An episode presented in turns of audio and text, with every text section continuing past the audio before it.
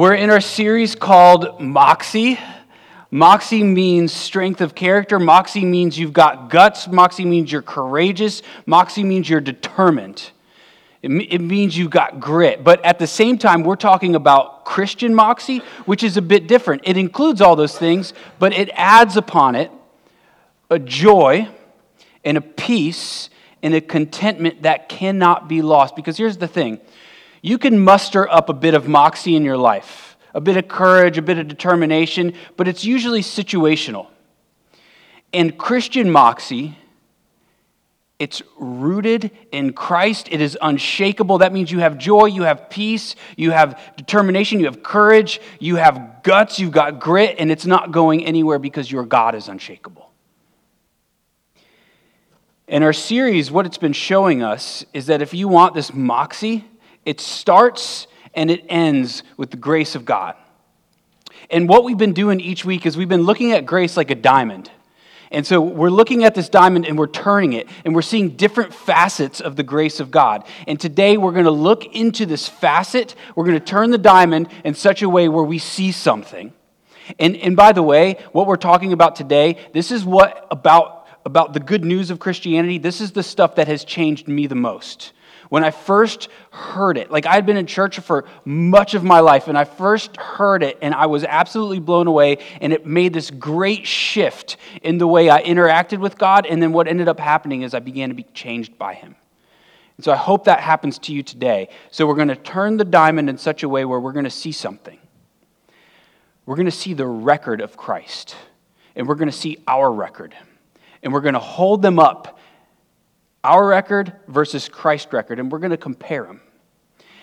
Yeah, and, and, and here's the beauty of this. So it's going to humble you, but guess what? You're given a, a, this beautiful option where basically the writer Paul brings us to a crossroads, and he says, You can offer up your record to God or Christ's record, but you have to pick one. Your record or Christ's record, but you have to pick one. And as soon as you take up your record a bit, you forfeit the record of Christ. So that's where we're going today. And it will change you. In fact, if you grasp today, you're going to look back in five years from now, and if you make, if you continue to look at this facet of the diamond, every day of your life for the next five years, you're going to look back at today, you're going to look back at the last five years, and you're going to say, wow, I'm a lot different than I was five years ago. So here's our verses. We're going to go get some moxie now. So Philippians 3, verses 1 through 11. Finally, my brothers, rejoice in the Lord. To write the same things to you is no trouble to me and it is safe for you. Look out for the dogs, look out for the evildoers, look out for those who mutilate the flesh. For we, and I'm going to explain what this is, for we are the circumcision, who worship in the Spirit of God and glory in Christ Jesus and put no confidence in the flesh.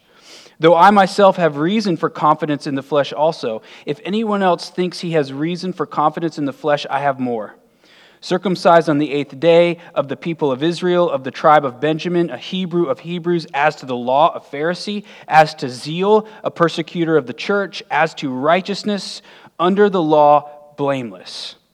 But whatever gain I had, I counted as loss for the sake of Christ. Indeed, I count everything as loss for the surpassing worth of knowing Christ Jesus my Lord. For his sake, I have suffered the loss of all things and count them as rubbish in order that I may gain Christ and be found in him, not having a righteousness of my own that comes from the law, but that which comes through faith in Christ, the righteousness from God that depends on faith, that I may know him in the power of his resurrection and may share his sufferings, becoming like him in his death, that by any means possible I may attain the resurrection from the dead. All right, we're going to unpack this, but before we unpack it, what we've been doing each week or almost every week is we've been telling a story. And the story we've been telling is like holding up this diamond and it's looking at a different facet. And so we're going to continue this story and we're going to we're going to turn it in such a way we're going to go through the story in such a way that we stop right there at this facet of the diamond and we look at Christ's record versus our record. Okay, so here's the story. I want you to imagine this.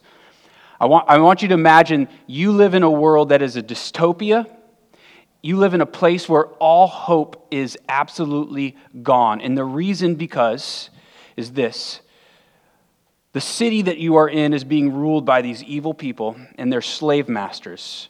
And they've hired these warrior type people to come and capture people so that they could bring them to this place and auction them off to the slave masters. And so this has happened to you. You're, you're in your home with your family, and your house gets raided in the middle of the night, and these brutal warriors come in and they take you. And they take you to this place where you're about to be bid and auctioned off to the highest bidder, to the highest slave master. And the bidding starts, and you hear them bid on you, and then you see that you have been bought, and you know immediately, my life is over, my freedom is gone, and my identity is gone and then you're thrown into the back of this truck where you can't see out of, and you're taken to this new home that you might call it, if you could call it that. And as your worst nightmare is about to come true, and this door swings open, you're shocked because you're met with a smile that says, We are so glad that you're here. You're taken off of the truck, and you look around, and everybody looks like they are happy and at peace, and there's a strength about the people in this place. It seems like paradise. And you start asking, What's going on? Where are we? And, the, and someone says to you, Oh,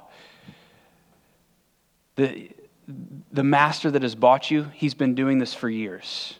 He's been rescuing people from those evil slave masters, and he's rescued you. And this place, we call it the gates of grace because he's the king of grace. And all of a sudden, you start weeping in tears because you see that you and your family are finally safe. And then the person says to you, Okay, now it's time to come meet the king of grace. And you come and you meet him. And there's something about him where he has a strength that absolutely humbles you, but he has a love that lifts you up. And you know from meeting him that you will never again meet anybody like him and you kind of settle in to this place that you're calling your new home. And as you settle in, a couple days pass, and you wake up one morning and you see something interesting. You look outside of the gates, and the gates are open, and there's all these people outside of the gates, and they want to get in, but they can't get in. But the gates are open, and everyone is welcome to come in. Yet, for some reason, there's like this invisible wall that they can't seem to pass through and they're doing everything they can. They're trying as hard as they can to get through these gates of grace, but they can't seem to get in. And today is answering the question of why can't they get in? So I want you to, I, this might be you. You might be right outside the gates of grace and you can't seem to get in, and you're going to find out why. So, the core of what Paul is telling us in these verses is we either approach God the Father with our record or Christ's record, and we have to pick one. And, and what, what's happening is Paul's bringing us up to a crossroads and he's making us make a decision. Because we've got all these things that we keep doing in our life that we keep trying to offer up to God, saying, God, look at what I'm doing for you. God, look at the things that I'm doing. Don't you love me? Don't you accept me now because of what I'm doing? And what Paul is saying is, as soon as you do that, you forfeit the record of Christ. So, here's how I want you to think about it. Let me bring you to the crossroads. So, we all have these feelings and this thinking that God is watching us. And he's seeing the things that we're doing wrong and he's keeping record of them. Now, is that true? Does God see all that we are doing wrong? Well, the answer is actually yes, he's seeing everything. In fact, it's probably a lot worse than you realize. Because here, here's the way the Bible talks about this. We're because of our sin, it's like we're clothed in sin. So we're, we don't see each other, we don't see ourselves spiritually. But you got to understand how God sees us because He's seeing us spiritually. And this is what it looks like to God. We've got all of this sin in our life, and we're, we're, we're, doing these things that we know we shouldn't do, but we keep on doing them. You know what I'm talking about. And then here's, here's what starts to happen the image is this we have this sin that is creeping and crawling all over us and we have this sin that's like slithering all over our bodies. And, and you get this picture where God looks down upon us and it sees our sin, and it's like the sin that we have is slithering all over us. And it's this vile, disgusting look of what we've become. And as offensive as that sounds, we do understand that there is right and there is wrong. And we do understand that if there's a God, He's seeing what we're doing. In other words, God created us with a moral compass. We know that God sees what we're doing and we know that it's wrong because God wired that into us when He created us. Now, this moral compass that we have is screaming at us that we're doing things that we shouldn't be doing. However, we're dealing with that, and then we're dealing with, okay, God is watching us. So then we've got, here's what we've got to do. We've got to do something. We've got to deal with the fact that we're not measuring up to what we know we should be measuring up to. We don't want it to look like We've got these bugs like sin crawling all over us and slithering all over us like snakes. So here's what we do. Here, here's two different responses. Let's say it that way. Two different types of people who have two different responses. First type of person runs from God. They say, Oh man, I can't come into the presence of God. Look at all this crawling and creeping all over me. I got to run. The other type of person, you know what they do? They come to church. Both are wrong. Are you shocked that I'm saying that? Because here's the thing. In fact, here's what I might even argue the person running from God might actually understand God better than the person coming to church. Here's why I say that. The person coming to church feels pretty confident that they can somehow come to church, fix their life up a bit, and then by doing that, they can earn a record that's good enough to be loved and accepted by God. The person running understands, at least to some degree, that they can't measure up. That they understand that if God is really perfect and He's going to build this perfect world and we are imperfect, then that means there's no way we could get into the perfect world if we're imperfect because when that which is imperfect enters into the perfect, perfect is no longer perfect anymore because it's been tainted. Rationally, though, we understand that, but emotionally, we, we, we try to figure out a way to do something else. And here's what we do we diminish the perfection of God. And we start saying things like this The person coming to the church is trying to deal with their sin by measuring up to God's standards. Here's what they start doing they start lowering the standards of God, and they say something like this You know, I know that God loves me and accepts me because he knows how hard I'm trying. He sees how hard I'm trying, so he's got to love me and he's got to accept me. Now, here's my question Is that true?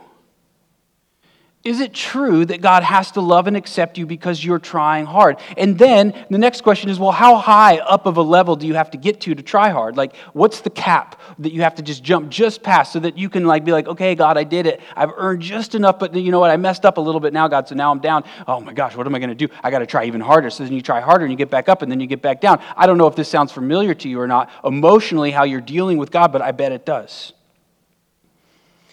And many people in the church are doing this. And, and what, what we're trying to do is we're trying to diminish the perfection of God and the standards of God so that we could get in. And so we can feel like God loves us and God accepts us.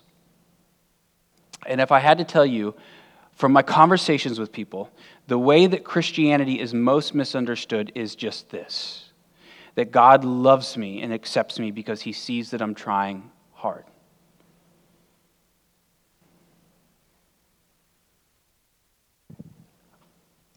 Do you know what that does to you? Do you know that emotionally right now you're probably just dying inside because you're not really sure how God feels about you? Here's my guess. If you're working on this system of try, this try hard system, you are completely anxious right now because you don't really know how God feels about you. Or maybe this. Let me ask you this question is obeying God, I know even that word is like, oh, don't say obedience, but is obeying God a chore to you or is it a delight to you? Because look, if you're on the try hard system, doing what God tells you to do, it's going to feel like a chore. It's going to feel like, oh man, I got to do this. and I don't want to do this, but I got to do this so I could get at least to this level, this level of goodness. So then that means I can be accepted and loved. Look, you have made yourself a slave to God by doing that.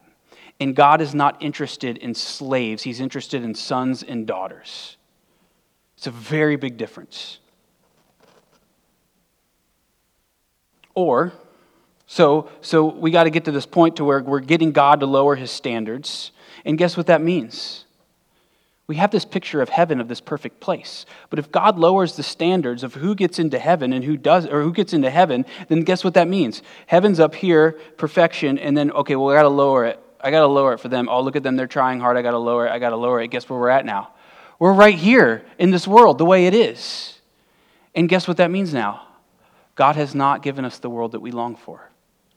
This idea of heaven is absolutely gone because the standards of God have been lowered. The, the world we long for, we can't attain the record needed to get into it.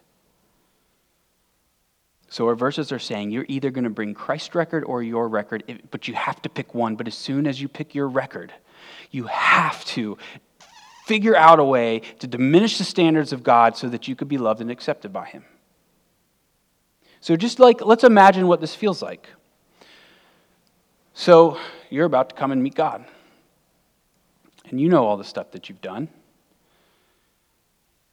You're walking up and you're full of anxiety because you don't know what he's going to say. You don't know what he's going to do. And you know what? You could, you could maybe convince yourself, like, okay, well, I've tried pretty hard. But then you start thinking in the back of your mind, well, what about that thing that I did that I would be ashamed to tell anybody about? What about those things that I've been doing that not even the person closest to me knows about because I'm so, I feel so much guilt about that. And then all of a sudden that starts stirring up inside of you and you say, oh no, I can't do this. You take off running the other way. So now you're like, okay, David, tell me what I'm what I'm do what I need to do because I'm freaking out right now. It's simple. It's all it's this is a faith move. You by faith accept the record of Christ that's being offered to you. You don't try to earn the love and acceptance. You take the record of Christ that's being offered to you, and then you become clothed in it. And now, when God looks upon you, He's not seeing the slithering sin upon you, He's seeing the beautiful record of Christ that's been offered to you. And you know what that means now? That means you can run right up to God with peace. You could skip up to him with complete joy because you know what he thinks of you because you're clothed in this perfect record of Christ. And you know what else that means? It means you can come into the presence of God. Have you ever met somebody that you looked up to. maybe somebody, like maybe this is a hero of yours you've never met, but you know this is an amazing person. And finally you meet this person. And then in meeting this person, you're so inspired by them that the next day you find yourself living differently because they've had an impact on you. What do you think happens when you come into the presence of God? So if you're clothed in the record of Christ, you can you can come into the presence of God. But if you know that you are clothed in your sin, you're never going to come into the presence of God. You wouldn't dare do it. So, guess what you miss out on? Becoming who you're made to be because only God in His presence could turn you into the person you're made to become. And so you spend your whole life running from God in the church or outside of the church. You run from God by lowering His standards, or you just run away from Him by running from the church.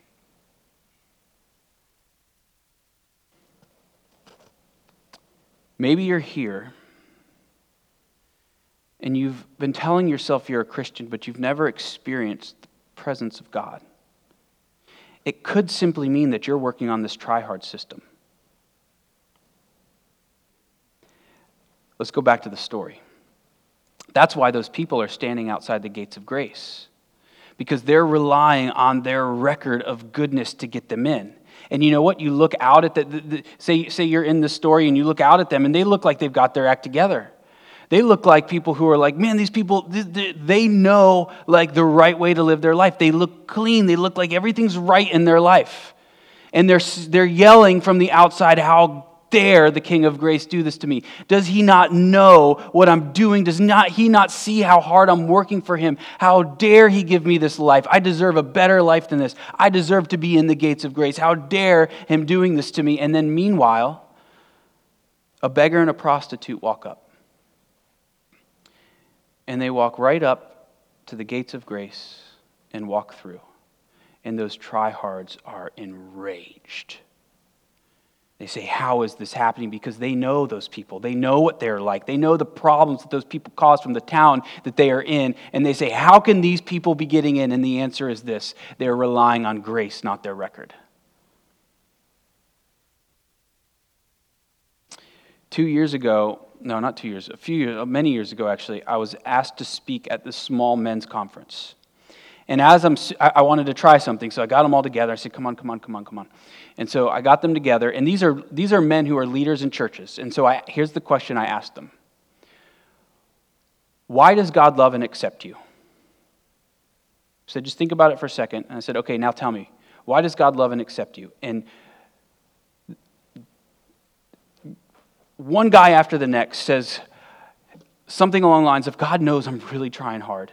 God really sees me, and I'm really, really trying so hard. And you know what I start thinking to myself?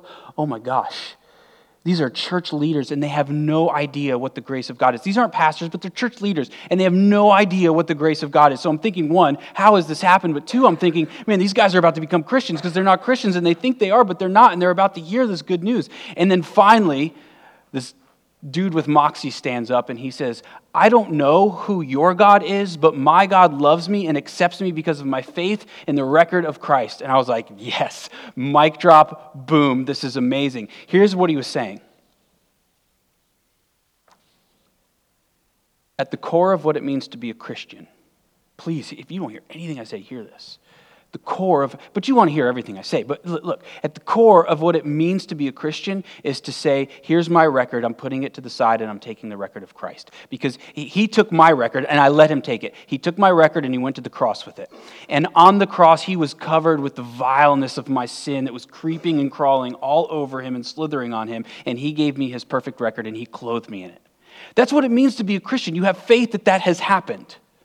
Over and over and over again, the Bible's trying to convince you of that. And for some reason, all of these dudes in this church have missed, these churches missed that, and their leaders in the church. We're not making this clear enough. So I just want to make this completely clear to you what Christianity is. It's you taking your record, throwing it away in the trash, and taking the record of Christ and saying, I'm having faith in his record, and you have peace and you have joy because you have this new record, and then you run into the presence of God.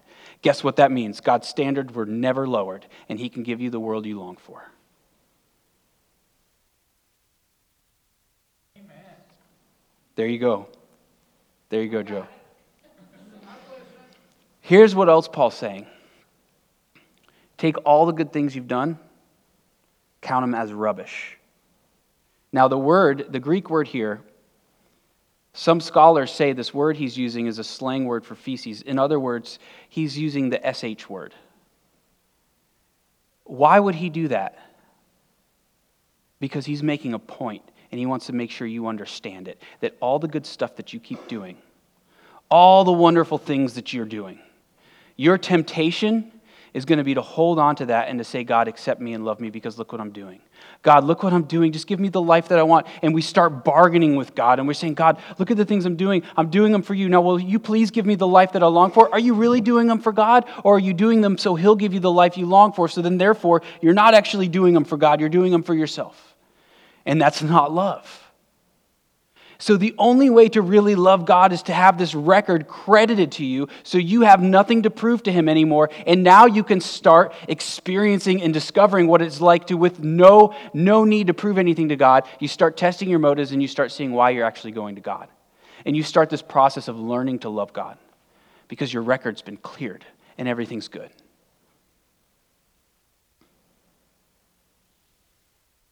You got to count it as rubbish. Paul, this is what Paul does in these verses. He lists all the stuff. So there's this stuff going on, talking about circumcision and all this stuff that we don't really understand. Essentially, what Paul's saying is look, there's this law of how we should live. And Paul, go, but here's what Paul says, and he's right. Paul was a major tryhard before he became a Christian, and he lived the life that everybody else around him should have been living. He was the guy who had it all together the most. He was the ultimate tryhard. And he, he, what he's saying is, I came to realize when I became a Christian that I had to throw all the good stuff I did in the trash. And I'm going to tell you, that's so hard to do. Because you do this. You do this with people. You bargain with people about how you treat them, and you're like, I'm treating you well, you should be treating me well. And we do it with God probably more than we do with people. And what he's saying is this, as soon as you do something good, you start wanting to hold on to it. And you start wanting God to see all the good stuff you're doing. And then by doing that, you're forfeiting the record of Christ because you're holding up your record instead of Christ's record to God. Paul is just begging us throw your record in the trash. Stop holding on to it because it's your pride, anyways. It's your pride that's saying, I can measure up to what God's standards are. Many of you are holding up your record to God and you're bargaining with Him. And He isn't giving you something you want in life. Come on, you know this sounds familiar. He isn't giving you something you want in your life, and you're shaking your fist at Him like, God, how can you do this to me? Or you're mad at God. I mean, you're mad at God. This is the stuff that makes people mad at God. You think He owes you because of how good you are, when meanwhile you have Christ's record offered right here for you. And here's what happens when you realize that you can have his record and you have it. Here's what happens. Our verses talk about suffering. So you start going through suffering in your life. But if, if Christ's record is covering you, guess what that means? It means God cannot be punishing you for your sins because your sins have already been dealt with. Christ was punished in your place. So you say, okay, well, what, what the heck is going on here? Why is this happening in my life? Well, here's what you do you look at the cross and you say this man, the cross looked like the worst thing that could have happened. God died on the cross. This, this looks like the greatest tragedy in the, in the history of the cosmos, but what God does with it is make it the greatest event in the history of the cosmos. He brought the best good, the best beauty, the best everything through the cross. And so then you say this when you're suffering, you say, okay, I didn't, I don't understand fully why I'm suffering but I can trust that God will bring some good out of it if He brought good out of the cross. And you trust that it's going to not just do good in you, but it's going to do good in others around you. And then uh, our verses keep talking about suffering. And it's pretty complicated what it's saying. It's hard to figure out, but essentially it's saying this because it talks about knowing Christ. So here's some things that happen to you you have suffering in your life. And as you're suffering, you start reflecting on the suffering of Christ. And now, guess what's happening? You're better understanding Christ in his suffering. You're just getting a glimmer of what he did. I mean, the, the degree that he suffered, you're only suffering a, a, a, sliver of it, but you're getting to understand it a bit better. And guess what? It's helping you know Christ better. That's what our verse said know Christ. But it's not know Christ meaning you intellectually understand him, it means know Christ like you are intimate with him, like you're coming into his presence. And then so that means suffering brings you into the presence of Christ. Because guess what else happens when you're, especially when you're a Christian. But by the way, if you're not a Christian and you're probably over the age of 18, it's going to probably take some suffering in your life to realize maybe Christianity is something I should hope in. But if you're a Christian, here's what happens you, you start suffering. Where do you go to first? Christ. And now, what, what's happening to you? Well, you're coming into the presence of the one who changes you, and you're knowing him better, and you're understanding the cross better. And then at, through all of that, you start saying, Oh my gosh, like, this is horrible. I hate suffering completely, but somehow God is bringing good out of this because I'm feeling it inside of me. Like, deep in my soul, I feel and experience God, and I have a joy that's there. It's deep down and it's hard to get out, but I can feel it there. And I didn't feel it before, and it took suffering for you to see it and feel it and understand it.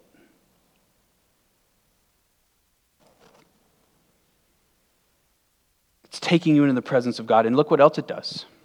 Our verses talk about the power of the resurrection.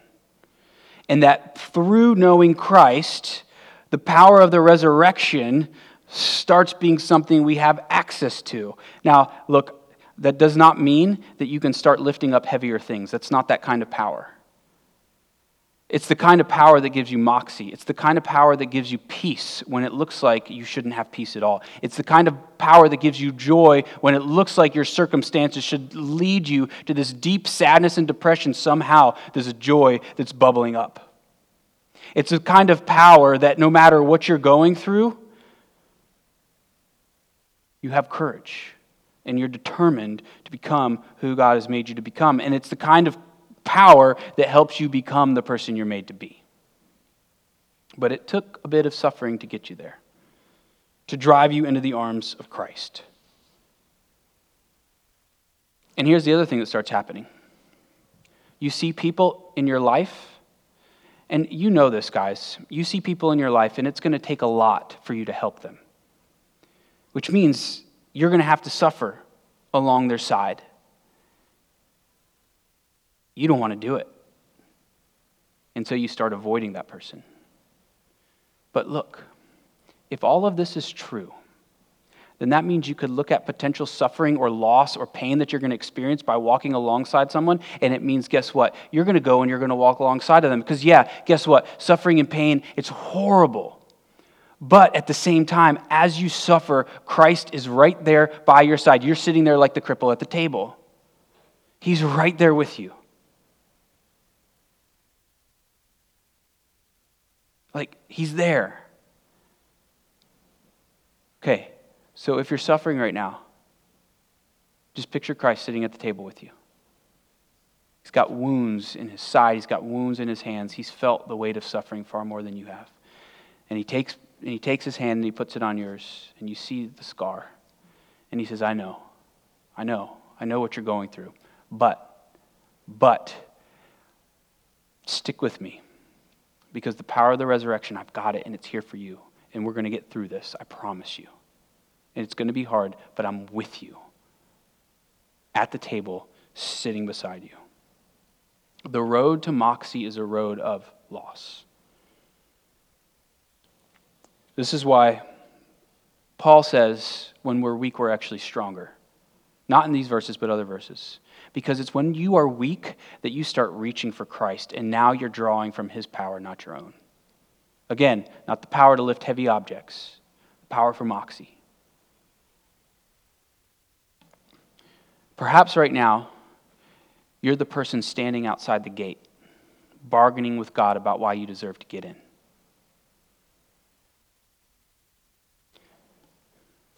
Perhaps you keep saying, yep, you know what, this Christianity thing, like, it's really great, like what Christ did for me, but God, look at what I'm doing for you.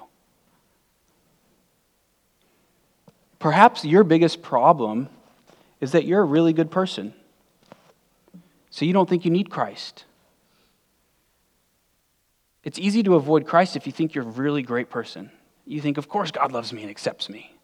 No use for Christ in that situation. Then guess what happens? There's no use for the church. If you're working on the try hard system, Christ and the church, they're irrelevant to you. You just go try hard. You go on the boat on Sunday instead of coming here. You know, just as long as you go on the boat, you don't have too many beers, you try just hard enough, you're good unless the, rec- the standard is like way higher than you're able to reach. Perhaps you're a Christian and you have lost sight of your record in Christ and you're anxious. You're emotionally drained and you keep trying to prove to God that you're acceptable, but you feel the weight of your sin and you know the things that you've done that nobody else knows about. And you've been trying not to look at them, but right now I'm forcing you to look at them and you're like, oh my gosh, I need something else better than my record. And perhaps you're suffering and you are mad as hell at God about it. And you think He's doing horrible things to you. When in reality, He's trying to show you something that you don't know. And I'm not saying that suffering is easy, I'm saying in the midst of it, God's doing something and you're not seeing it. Because here's what suffering has a way of doing it has a way of stripping you down to where you have nothing. And then it's only then that you start seeing that there is a joy there that you didn't know you had. There's a peace that you didn't know you had. But you had to be stripped down to get there. Stop reminding God about all the stuff that you've done and start reminding God about all the stuff that Christ has done because that is what the Christian does. Christ in my place, Christ on my behalf, Christ's record, not mine. See, because here's what you're doing I'm doing it, we're all doing it.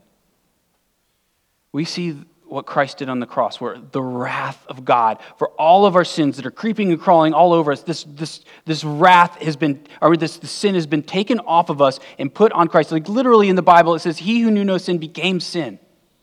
So he is being covered in all of this creepy, crawly sin on the cross, and then the wrath of the Father is coming down on him because he's perfect and he's just, and it has to be dealt with. Your sin has to be dealt with, so it's coming down upon Christ on the cross. And guess what that means for you now? You're free from the sin. The sin has been burned up, the sin has been crumbled up and thrown away into the fire, never to be dealt with again because now you have this perfect record. And gosh, man, that is relieving. Christ lived perfect in every ways in eh, every way, and perhaps what you're doing is this: you're taking your most heroic deeds and you're offering up to God. And I just want you to know, Christ waking up in the morning and having a cup of coffee is far, far more beautiful of a record than the most heroic thing that you can ever do because he's perfect.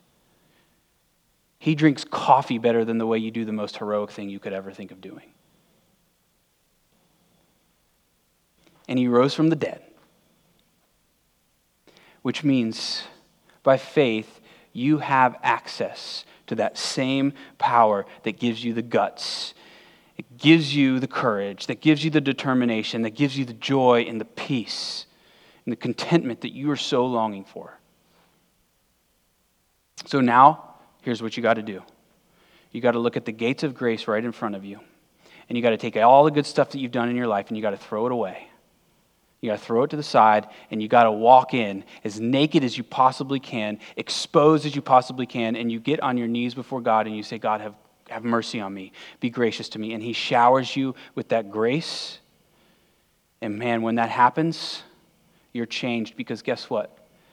Two days later, the cripple and the prostitute the people, the tryhards, they look in and they see the cripple and the prostitute, and they're completely changed because they've been in the presence of the King of grace. Let's pray. God, we pray now that we would throw everything good that we have done to the ground and we would stomp on it. We throw it in the trash, down the garbage disposal, wherever it needs to go, God. We would flush it down the toilet and see it as what it really is so that we might take your record, Jesus, on our behalf. God, do not let us fool ourselves any longer. The try hard system does not work. God, do not let us fool ourselves any longer. We are trying to get you to lower your standards. And God, I pray right now that all of us would see the standards that you have are far beyond what we could reach. And so that we would then come to you holding nothing of our own, but holding the record of Christ and saying, God, have mercy on me and that we would experience right now the fullness of your love and your grace and your mercy being showered upon us. God, move us to you in a way that we have not been moved to you before. We pray all this in Jesus' name. Amen.